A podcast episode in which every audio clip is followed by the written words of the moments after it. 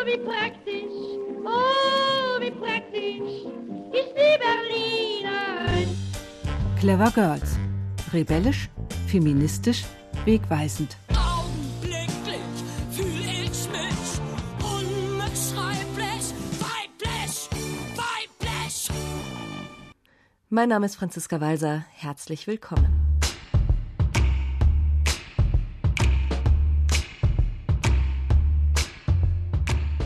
Normalerweise geht es hier an dieser Stelle um historische Berlinerinnen, um Frauen, die in ihrem Beruf Pionierinnen waren, die bis heute Vorbilder sind für den Kampf gegen Klischees und Diskriminierung.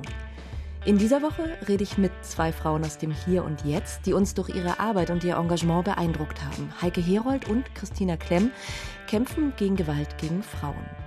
Nächste Woche, am 25. November, ist der Internationale Tag gegen Gewalt an Frauen.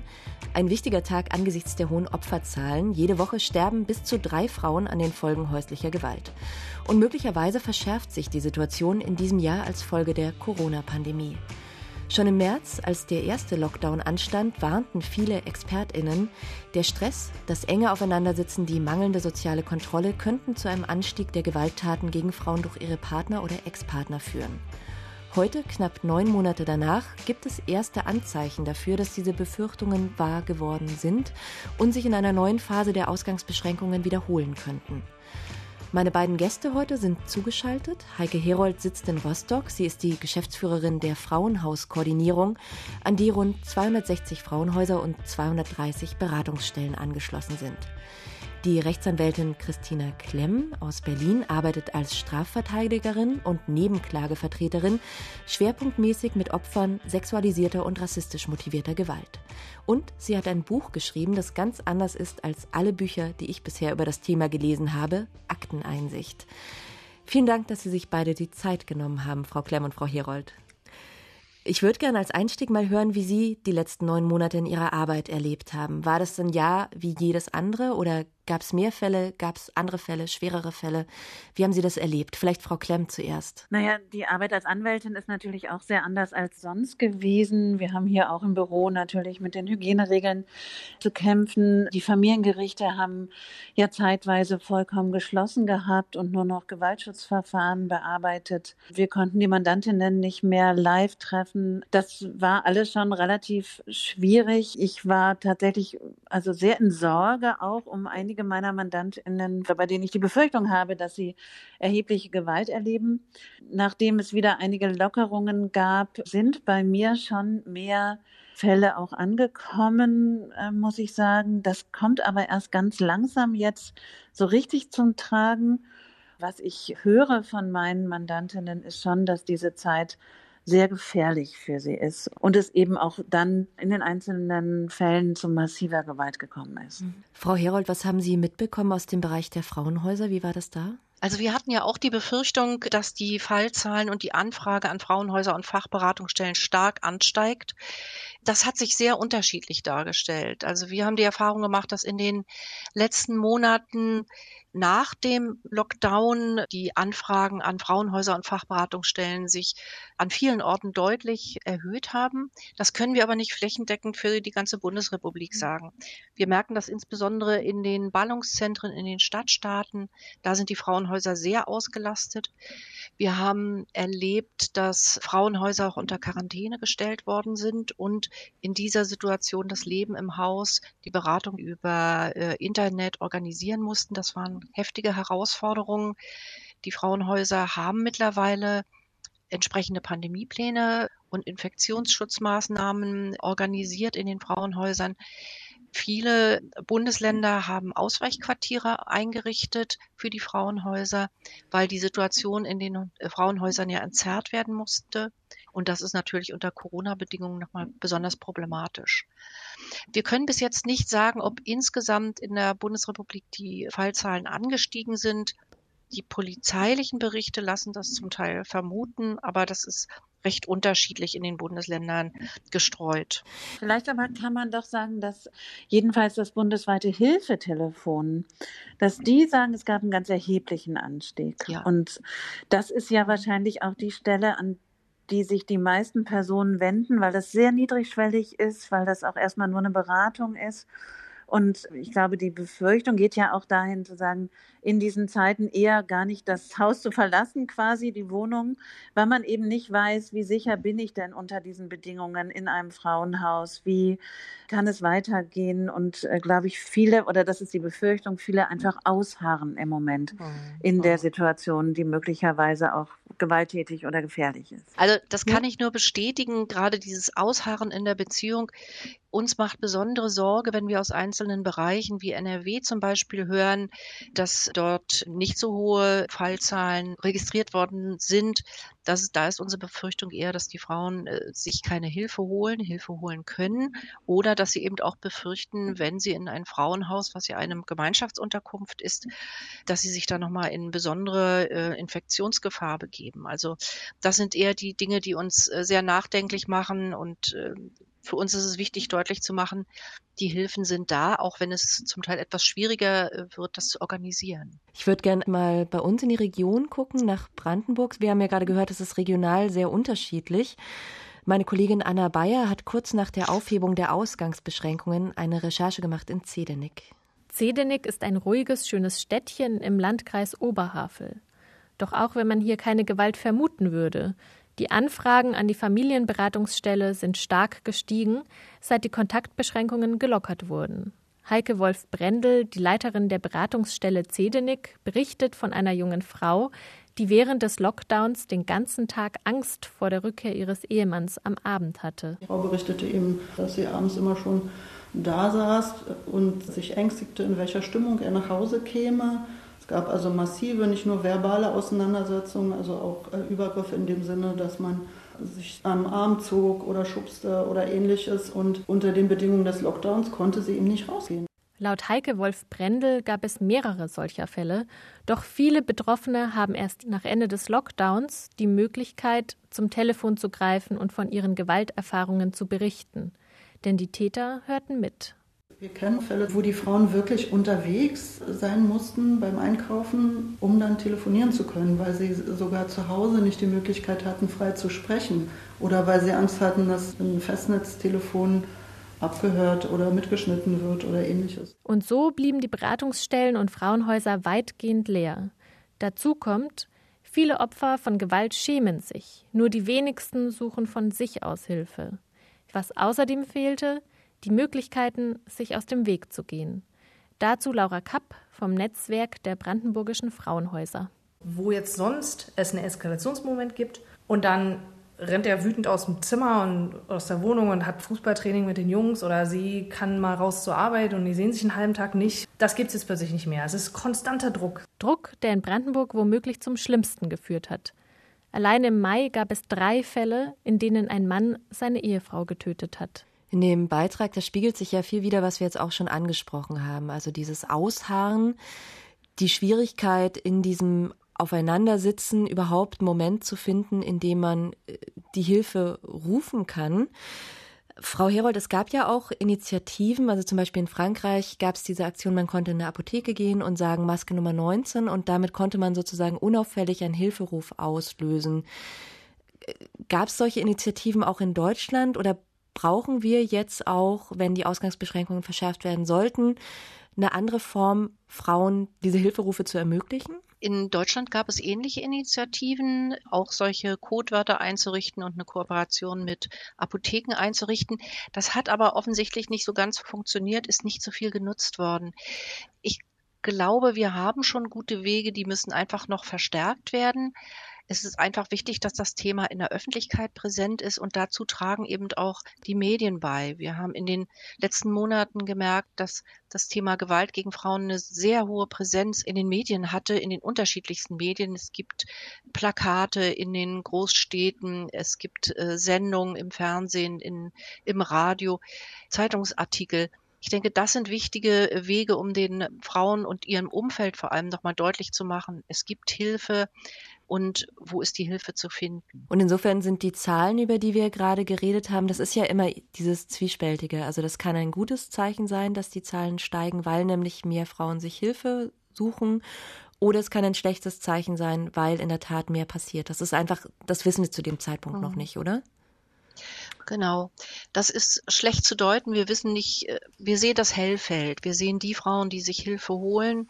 Wir sehen die Fälle, die der Polizei bekannt werden, wo jemand, entweder die betroffenen Frauen oder Umfeld oder Nachbarn die Polizei gerufen haben. Wir können nicht sagen, ob es wirklich angestiegen ist, die Gewalt. Aber die Vermutung, sie liegt sehr nahe. Das ist ja auch in dem Beitrag aus Zelenik nochmal deutlich geworden. Das Stresslevel ist sehr hoch und wir wissen aus der langjährigen Arbeit mit gewaltbetroffenen Frauen, dass zusätzlicher Stress auch nochmal gewaltverschärfend auf die äh, Beziehung wirkt. Frau Klemm, können Sie uns das vielleicht mal aus Ihrer Arbeit auch ähm, als Anwältin so ein bisschen auseinanderdröseln? Also was kommt denn da zusammen in so einer Corona-Situation, was ein Risikofaktor sein könnte? Wir wissen ja aus verschiedenen wissenschaftlichen Untersuchungen, wann die Situation besonders gefährlich ist, Opfer von Partnerschaftsgewalt zu werden.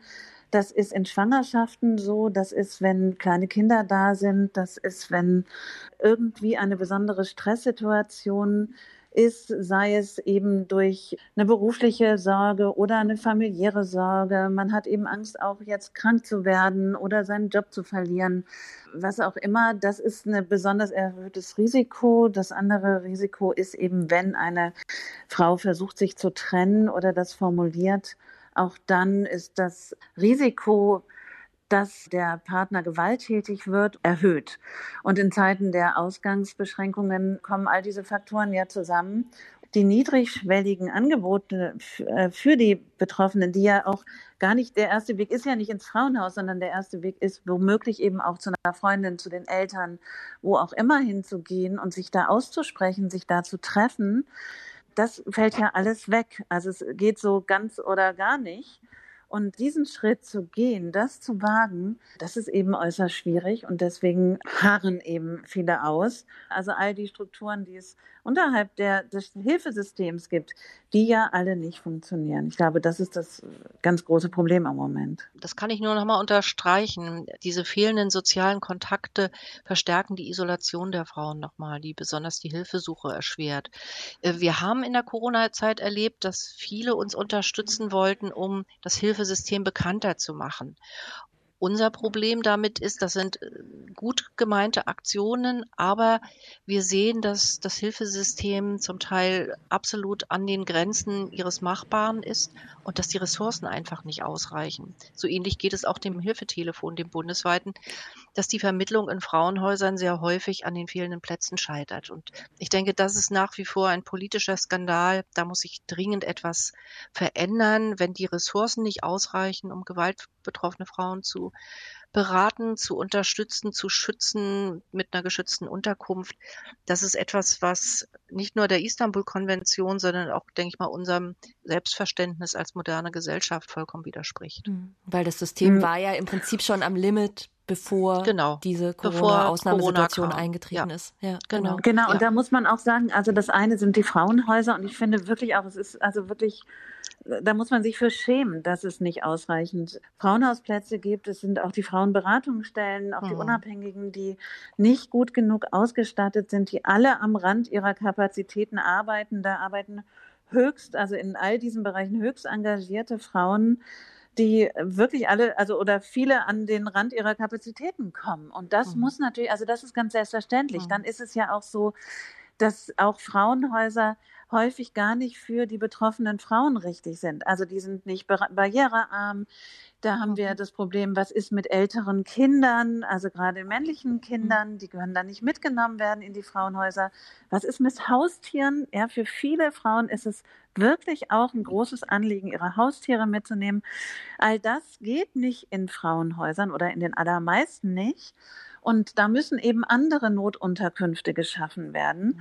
Und da muss es viel mehr geben. Und dann muss es eben auch eine, also es muss dann den Wohnungsmarkt geben, der nach dem Frauenhaus kommt. Ja, also gar nicht, mhm. es brauchen ja gar nicht unbedingt alle Betroffenen diese ganz großen Sicherheitsstandards, die es in Frauenhäusern gibt, sondern eben, die brauchen Zufluchtswohnungen, in denen sie erstmal sein können und da gibt es auch viel zu wenige. Ich würde gerne nochmal, weil ja letzte Woche die aktuellen Zahlen, also aktuell heißt für das Jahr 2019 veröffentlicht wurden.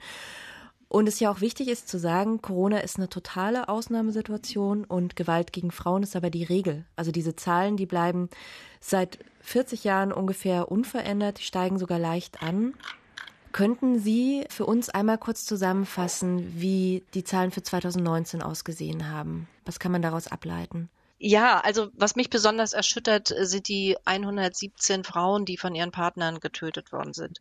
Und das heißt, mindestens jeden dritten Tag wird in Deutschland eine Frau im Rahmen von Partnerschaftsgewalt getötet. Das ist wirklich äh, eine ganz heftige Zahl das ist eine Größenordnung, mit der wir uns in keiner Weise zufrieden geben können und die einfach der Gesellschaft schlecht zu Gesicht steht. Das sind wirklich äh, Menschenleben, die da ausgelöscht werden, weil letztendlich die staatliche Intervention da nicht klappt und weil es zu wenig Prävention gibt, weil es zu wenig Hilfe und Unterstützungsangebote gibt oder diese mit zu wenig Ressourcen ausgestattet sind. Und das ist echt eine bittere Erkenntnis. Weil sich sowas ja auch ankündigt über einen längeren Zeitraum. Es ist ja nicht so, dass er auf einmal zack das Messer nimmt und seine Frau ersticht, sondern das sind ja schon bekannte Situationen oft, ne?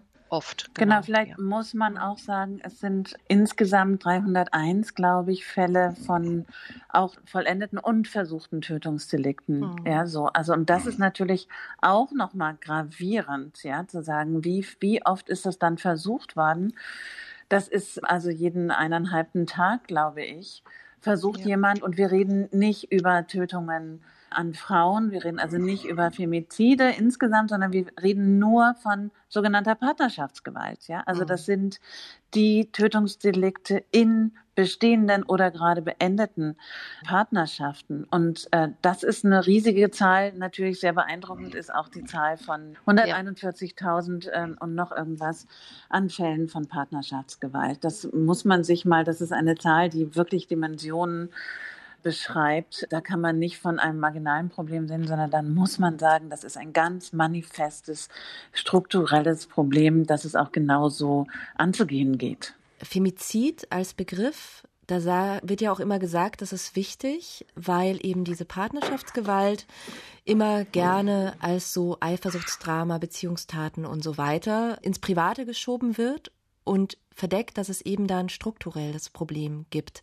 Können Sie da noch mal ein bisschen was drüber sagen? Das, also dafür spricht ja auch, dass diese Zahlen so konstant bleiben über viele Jahre. Man kann sagen, Femizid äh, wird ja definiert als die absichtliche Tötung von Frauen aufgrund ihrer Geschlechtszugehörigkeit. So, und das ist meines Erachtens letztlich die schlimmste Ausprägung von Gewalt an Frauen. Familiäre äh, Motive, um eine Frau zu töten. Da gibt es aber auch die Morde nach einer Vergewaltigung zur Verdeckung eben der Vergewaltigung. Oder es gibt auch die politischen Morde. Auch das muss man sehen. Also gerade gab es das äh, Plädoyer in dem Verfahren in Halle, dem Anschlag, dem glücklicherweise dann verhinderten Anschlag auf die Synagoge. Und da wurde ja auch eine Frau getötet. Und da hat auch die Bundesanwaltschaft gesagt, es muss davon ausgegangen werden, dass der Angeklagte auch antifeministische Gründe hm. äh, hatte für sein Attentat. Und wir wissen das von anderen großen Anschlägen, dass immer ein Motiv auch Frauenhass war. Und das fällt natürlich nicht unter jetzt hier unsere BKA-Statistik, sondern das ist ein ganz klarer politischer Mord an Frauen aufgrund ihres Geschlechts. Hm.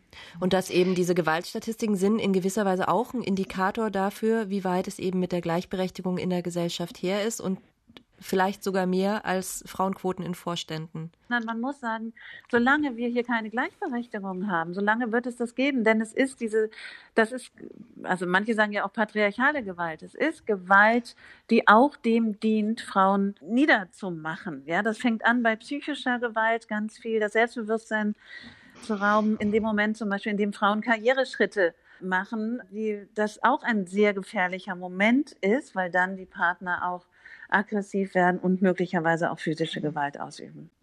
Wir haben die Istanbul-Konvention schon angesprochen. In Deutschland gilt die seit 2018. Und da gibt es so einen Schlüssel, wo umgerechnet wird zur Bevölkerungszahl, wie viele Frauenhausplätze müssten angeboten werden. Und für Deutschland, habe ich gelesen, würde man da auf sowas wie 21.400 kommen. Das ist eine Zahl, die ja. sehr weit davon entfernt ist, von den Plätzen, die wir im Moment haben, ne? Genau. Wir haben momentan etwa 6800 Frauenhausplätze für Frauen und Kinder Und das ist in keiner Weise ausreichend. Wir gehen von einem Mehrbedarf von 14.000 bis 15.000 Frauenhausplätzen aus. Da ist noch nicht mit eingebunden, dass wir unbedingt mehr Plätze brauchen. Frau Klemm hat es vorhin schon angeschnitten, auch für Frauen mit Behinderungen, damit auch diese Gruppe, die ganz besonders hoch von Gewalt betroffen ist, von Partnerschaftsgewalt, entsprechende Angebote bekommen kann und auch Schutz in einem Frauenhaus finden kann. Und generell ist aber schon dieser Stadt-Land Unterschied noch da, dass einfach ja. es gibt weiße Flecken immer noch in Deutschland, wo einfach keine Frauenhäuser da sind. Wir wissen von den Frauenhäusern und auch von den Beratungsstellen, dass es einen sehr hohen Bedarf an Unterstützung und jetzt auch während der Corona-Zeit für gewaltbetroffene Frauen, insbesondere in den Großstädten und in den Ballungszentren gab. Es ist einfach wichtig, dass hier die Ressourcen deutlich aufgestockt werden. Viele Frauen, die von zu Hause fliehen müssen aus Sicherheitsgründen, wenden sich eher an ein Frauenhaus in einer Großstadt, auch weil sie damit verbinden, dass sie in einer größeren Stadt deutlich anonymer sind und zum Teil ist es ja aus Sicherheitsgründen erforderlich, dass sie weit wegziehen und in eine Gegend, wo sie keiner kennt. Da braucht es auf jeden Fall mehr Kapazitäten. Im ländlichen Bereich sind die Frauenhäuser und Beratungsstellen aber genauso wichtig, weil viele Frauen diesen Weg eben nicht gehen wollen oder brauchen und sich so das soziale Netz erhalten, ihre Arbeitsstelle und für die Kinder zum Beispiel die Schule oder die Kita erhalten können. Insofern brauchen diese Frauen vor Ort entsprechende Einrichtungen und es ist wichtig, dass diese mit ausreichend Ressourcen ausgestattet sind. Das ist gerade im ländlichen Bereich häufig nicht der Fall da ist auch äh, eine sinnvolle Ergänzung, dass die Frauenberatungsstellen oder Interventionsstellen aufsuchend arbeiten können, damit Frauen, die nicht mobil sind im ländlichen Raum, auch entsprechende Unterstützung mhm. erhalten. Ja. Es gibt ja auch die Forderung nach einem Frauenhausfinanzierungsgesetz. Wie würde das funktionieren? Ja. Ja, das Problem ist, ähm, die Finanzierung von Frauenhäusern und Beratungsstellen äh, funktioniert in Deutschland mehrheitlich über freiwillige Leistungen von Ländern und Kommunen. Und wenn es zu Haushaltsschieflagen oder Problemen kommt, was wir jetzt nach Corona, nach Corona genau, die Steuern erwarten, bleiben aus. Ganz genau. Ja. Dann müssen solche Angebote auf den Prüfstand gestellt werden und unter Umständen auch gekürzt oder geschlossen werden. Und insofern halten wir es für unbedingt erforderlich, dass wir endlich eine gesetzliche Sicherung der Finanzierung äh, für Frauenhäuser und Beratungsstellen in Deutschland bekommen. Äh, wir plädieren für eine bundesweite Lösung, denn Frauen müssen die Möglichkeit haben, zum Beispiel aus Flensburg auch nach Bayern fliehen zu können, wenn es ihre Sicherheitslage erforderlich macht. Und da ist es wichtig, dass äh, Finanzierungsprobleme nicht Hürden darstellen. Also es braucht da eine einheitliche Lösung für die ganze Bundesrepublik. Und das ist dringend erforderlich, um auch die Ressourcen auszubauen. Vielleicht nur als Beispiel. Die wenigsten Frauenhausmitarbeiterinnen werden nach Tarifen bezahlt. Wir haben viel zu wenig Personal, wir haben zu wenig Frauenhausplätze, in den Beratungsstellen gibt es nicht genug Beratungskapazitäten. Also das sind alles Dinge, die dann aufbauend auf eine entsprechende gesetzliche Regelung dringend in Angriff genommen werden müssen, um den Frauen den entsprechenden Schutz und die Unterstützung zu bieten, aber eben auch um die Istanbul-Konvention umzusetzen. Das neue Gewaltschutzgesetz von 2002, das hat ja den Leitspruch, wer schlägt, der geht. Also das heißt, da ist eigentlich die Idee, die Frauen, wenn die Frauen die Opfer sind, bleiben in den Wohnungen und die Täter gehen. Also das ist ja so ein leichter Widerspruch zu diesem Bedarf an Frauenhäusern. Aber dieses Prinzip, wer schlägt, der geht, das funktioniert einfach nicht so gut in der Realität, oder? Nein, das kann man so nicht sagen. Man muss einfach sagen, dass es eben manchmal nicht sicher genug ist. Ja, so. Also wenn die betroffene Person weiterhin in der Wohnung bleibt, die der Täter kennt, zu der er Zugang hat, wo er auch vielleicht dann nicht in der Wohnung ist, sondern eben vor der Haustür stehen kann oder in der Nähe ist etc., dann ist das in leider vielen Fällen einfach nicht sicher genug.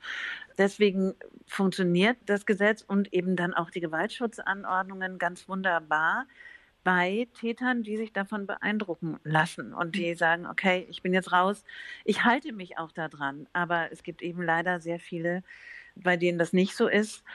Das führt zu einem weiteren Problem, die Gefährdungseinschätzung. Auch da ist noch viel zu tun, um tatsächlich eine gute Einschätzung zu kriegen, wie gefährlich ist es in diesem Fall tatsächlich kann die betroffene Frau in ihrer Wohnung bleiben oder muss sie eben gehen. Da braucht man noch viel Equipment quasi, um das viel besser einschätzen zu können. Äh, wie, inwiefern Equipment meinen Sie? Also man braucht auch äh, Wissen. Ja, man muss Wissen darüber schaffen, Fortbildungen darüber schaffen, wie gefährlich tatsächlich die Gewalt ist. Es gibt da ähm, entwickelte Kriterien.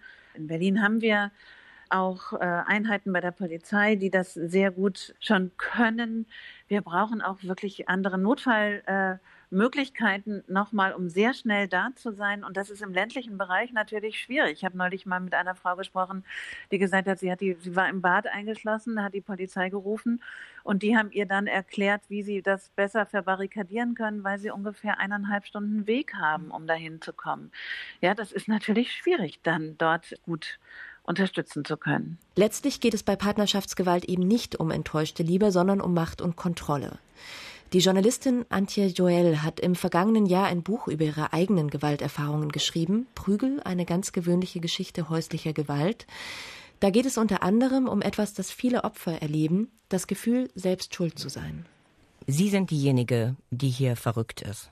Nicht der Täter macht etwas falsch, indem er zuschlägt, ja, das auch, aber das fällt so irgendwie hinten runter. Ne? Der Fokus liegt auch bei uns immer weiter auf den Frauen. Seit 40 Jahren gucken wir uns häusliche Gewalt an. Die Zahlen haben sich niemals geändert. Im Gegenteil, also was heißt im Gegenteil, sie sind schlimmer geworden in den letzten Jahren. Das Bundeskriminalamt spricht von einer Steigerungsrate von 10 Prozent in den letzten drei Jahren. Also wenn wir alles wissen über häusliche Gewalt, wie wir das ja so oft vorgeben, also sind alle sind so schlau, alle haben das verstanden und wissen genau, was mit den Frauen los ist, ne? Warum können wir es dann nicht ändern? Mhm. Frau Klemm, im März dieses Jahres ist Ihr erstes Buch erschienen, Akteneinsicht, Geschichten von Frauen und Gewalt im Kunstmann Verlag. Und dieses Muster, was die Antje Joel da beschrieben hat, das findet sich in dem Buch ja auch ganz oft. Man nennt es Täter-Opfer-Umkehr. Also, dass die Frau gefragt wird, Warum hast du den denn nicht schon beim ersten Mal verlassen, als er dich geschlagen hat? Genau, wir sagen ja Victim Blaming dazu, also dem Opfer selbst die Schuld geben. Also ich meine, immer wieder im Gerichtssaal oder wo auch immer hört man eben, ah, warum, die hat sich den ja auch ausgesucht und warum hat sie ihn nicht sofort verlassen? Die ist auch selber schuld. Also ich finde, die Frage äh, müsste vielmehr lauten, warum ein Täter, der merkt, er hat jetzt hier Aggressionen, er würde gerne äh, zuschlagen, dass der sofort diese Situation verlässt, dass der sich therapeutische Unterstützung sucht, dass der irgendwie auch möglicherweise die äh, Partnerschaft beendet, wenn er merkt, er hat es nicht im Griff. So, und dass er alles daran setzt, um das zu vermeiden. Aber diese Fragen werden nicht gestellt. Es geht immer darum, wie sich das Opfer verhalten hat und warum es sich eben nicht getrennt hat, nicht Rat gesucht hat, etc. Mhm, weil da einfach auch noch so Klischees am Werk sind, wie zum Beispiel die Legende von der rachsüchtigen Frau, die ihren Mann verleumdet. Ja, ich meine, das würde ich sagen, ist noch ein anderes Problem. Das ist das Problem dann, ob man der betroffenen Person glaubt oder ob man davon ausgeht, dass man eben erstmal eine lügende Person vor sich hat, die sich irgendwelche Vorteile dadurch verschaffen würde, ihren Partner oder Ex-Partner falsch zu äh, bezichtigen. Ehrlich gesagt, also ich mache das ja über 20 Jahren. Ich habe noch keine einzige Frau erlebt, die dadurch irgendwelche Vorteile gehabt hätte, die Karrieresprünge gemacht hat, weil sie ihren äh, Chef angezeigt hat oder was auch immer. Es ist das Gegenteil der Fall. Das sind aber so Mythen, davon sprechen wir ja auch, die eben herumgeistern und die immer wieder die Opfer belasten in meinem Buch geht es ja auch nicht nur um Partnerschaftsgewalt, sondern es geht eigentlich darum, dass Frauen in jedem Lebensbereich, auch in politischen Auseinandersetzungen, auch bei Auseinandersetzungen mit der Polizei, wo auch immer, eine ganz bestimmte Form von Gewalt erleben und ertragen müssen. Hm. Und die Prozesse, die beschrieben werden in dem Buch auch, die dauern lange. Sie sind oft retraumatisierend für die Opfer, weil die dann aussagen müssen, den Täter begegnen unter Umständen vor Gericht. Und dann enden die oft mit geradezu läppischen Strafen. Man muss schon sagen, die Kapazitäten bei Polizei und Strafverfolgungsbehörden und auch in den Gerichten sind im Moment katastrophal, sodass eben diese Verfahren so lange dauern. Und wenn das so ist, dann muss man auch sagen, dann sind die Frauen häufig eben, wenn es erst Jahre später dann zu einem Prozess kommt, oft gar nicht mehr bereit auszusagen.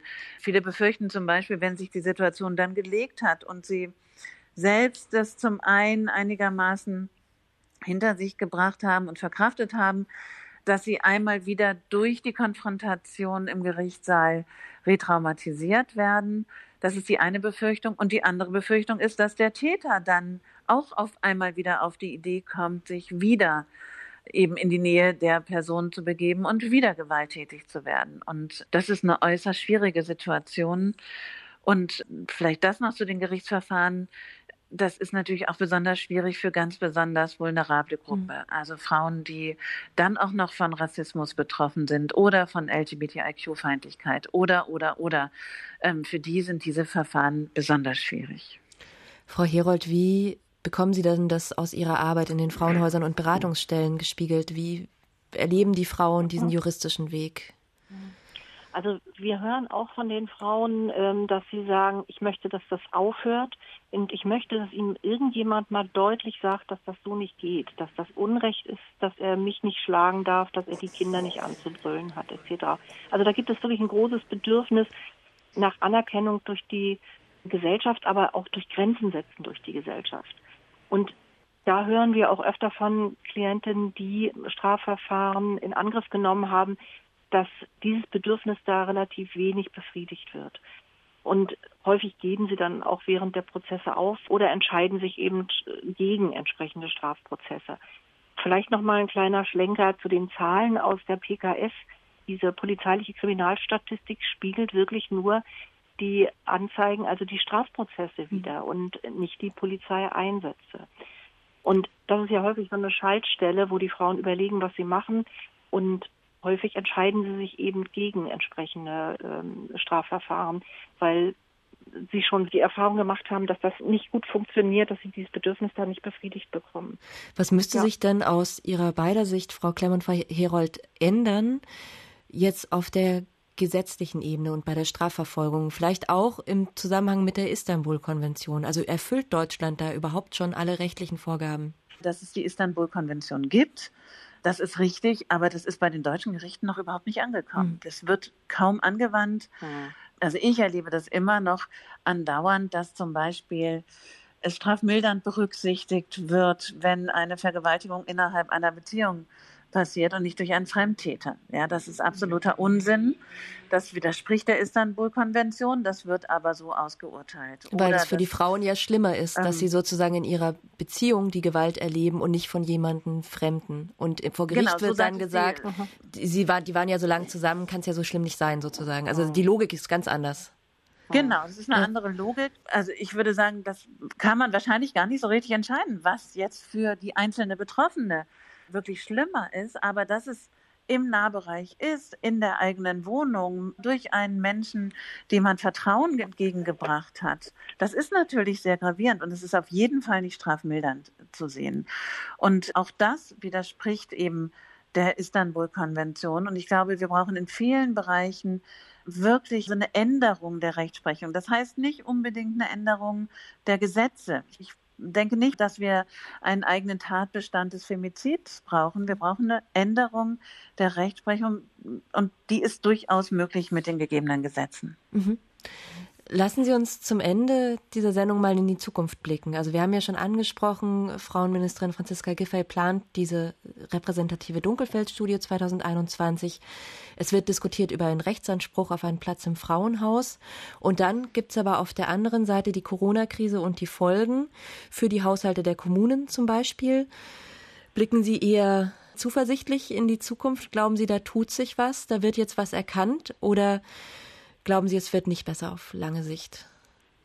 Ich denke schon, dass sich etwas tut. Ich äh, habe das Gefühl, dass die Corona-Krise nochmal durch das richtig das Brennglas auf das Hilfesystem und den Ressourcenmangel gelegt hat. Also oft an diesem Punkt, glaube ich, wird sich bestimmt etwas bewegen. Da habe ich große Hoffnung. Die Lücken sind deutlich geworden. Die Istanbul-Konvention gibt zusätzlichen Rückenwind. Auch den Bundesländern ist klar, dass sie nicht genug Frauenhausplätze haben es passiert da langsam was. Also ich denke, da hat äh, Corona positiv verstärkend gewirkt. Das Thema ist mehr in der Öffentlichkeit. Frau Klemm sagte schon noch nicht genug, aber im Vergleich zu den letzten Jahren hat sich da etwas getan. Damit verbinden wir vor allem die Hoffnung, dass sich in der Veränderung der Rollenbilder von, von Frauen und Männern in Beziehungen auch langsam etwas bewegt. Denn das sind die Punkte, die äh, immer wieder Gewalt rechtfertigen, auslösen da muss sich wirklich dringend etwas bewegen, damit wir wirklich zu einer äh, entsprechenden Gleichstellung der Geschlechter kommen. Was hart wird für die Kolleginnen in den Frauenhäusern und Beratungsstellen, sind jetzt die nächsten Wochen mit vorwiegend Homeoffice, mit äh, Arbeit unter Corona-Bedingungen in Frauenhäusern, mit Beratung in Beratungsstellen per Telefon und, und Videokonferenz. Und das Ganze geht ja schon eine erhebliche Zeit. Das bedeutet auch für die Kolleginnen Umstellung ihrer Arbeitsprozesse. Das ist wirklich eine große Herausforderung und ich muss sagen, Hut ab vor all den Kolleginnen, die das in den Frauenhäusern und Beratungsstellen vor Ort entsprechend wuppen und für die Kolleginnen da sind. Mhm. Frau Klemm? Ja, ich bin da nicht ganz so zuversichtlich, ehrlich gesagt. Ich würde sicher, ob tatsächlich das Thema Gewalt gegen Frauen in den letzten Monaten so viel häufiger präsent war. Es gibt da Studien, die was anderes dazu sagen. Wenn aber über Gewalt gegen Frauen gesprochen wurde, dann ist es immer unter Corona-Bedingungen. Mhm. Und ich befürchte so ein bisschen, dass man, wenn wir hoffentlich irgendwann einen Impfstoff haben und wir wieder ohne soziale Distanzierung leben können, dass es dann heißt, na ja, dann ist das Problem jetzt auch wieder weniger. Und ich befürchte, dass das strukturelle Problem nicht wirklich angegangen ist.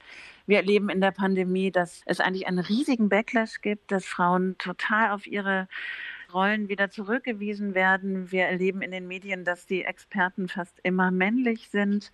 Wir erleben, dass die Frauen wieder im Homeoffice und Homeschooling und all das sind und wieder zurück sind eben in der Rolle der Hausfrau. Und wir erleben auch weltweit leider einen riesigen Backlash, der, ähm, gucken wir uns Polen an zum Beispiel, mit der Verschärfung der Abtreibungsgesetze sehen wir uns Amerika unter Trump an, der eben als erkennender Sexist gehandelt hat. Also ich finde, es gibt nicht allzu beste Aussichten und wir müssen sehr viel tun und da am Ball bleiben, um zu sagen, wir wollen eine gleichberechtigte Gesellschaft und dass wir grundsätzlich jetzt äh, sehen müssen, dass wir diese Gewalt gegen Frauen wirklich in den Fokus, wirklich nach vorne schieben und sagen, Frauenhass ist ein riesiges Problem in dieser Gesellschaft. Und das müssen wir angehen und zwar mit allen Mitteln. Frau Herold, können Sie noch mal jetzt zum Ende sagen, Wohin können sich Frauen gut wenden? Frauen, die jetzt eventuell zugehört haben, die Selbsthilfe brauchen oder die den Verdacht haben, dass jemand in ihrem Umfeld Hilfe braucht. Wo bekommt ja. man jetzt Hilfe? Also eine sichere Adresse äh, ist immer das bundesweite Hilfetelefon. Die Nummer ist 08000 116 016. Und dort finden Frauen rund um die Uhr jeden Tag in der Woche kostenlos Beratung und Unterstützung. Sie können sich dort aussprechen, überlegen, welche Hilfe für sie gut passt. Die Frauenhäuser und Fachberatungsstellen sind wie auch vor Corona äh, da und äh, unterstützen die Frauen. Die Kontakte finden Sie zum Beispiel auf unserer Website bei der Frauenhauskoordinierung. Dort gibt es eine entsprechende Website. Und äh, für die Beratungsstellen finden Sie beim Bundesverband der Frauenberatungsstellen und Frauennotrufe entsprechende Kontaktnummern. Für Berlin ist noch eine gute Adresse, die Big Hotline. Auch dort erfahren Sie, wo Sie Hilfe konkret in Berlin finden. Und dort gibt es auch eine Übersicht, welche Frauenhäuser in Berlin noch freie Frauenhausplätze vorhalten. Wir verlinken das auf der Seite ja, zur Sendung. Total. Das war unsere Sonderepisode in den Clever Girls zum Thema Partnerschaftsgewalt und häusliche Gewalt anlässlich des 25. November, des Tags zur Beseitigung von Gewalt gegen Frauen. Sie können unseren Podcast abonnieren bei iTunes in der ARD Audiothek. Sie können uns gerne auch bewerten und weiterempfehlen. In den Show Notes haben wir noch mal mehr Informationen, unter anderem darüber, wohin sich Frauen wenden können, wenn sie selbst Gewalt erfahren oder das Gefühl haben, dass jemand in ihrem Umfeld betroffen ist. Ich verabschiede mich für heute. Mein Name ist Franziska Walser, Redakteurin des Podcasts war Dörte Tomielen. Tschüss für dieses Mal.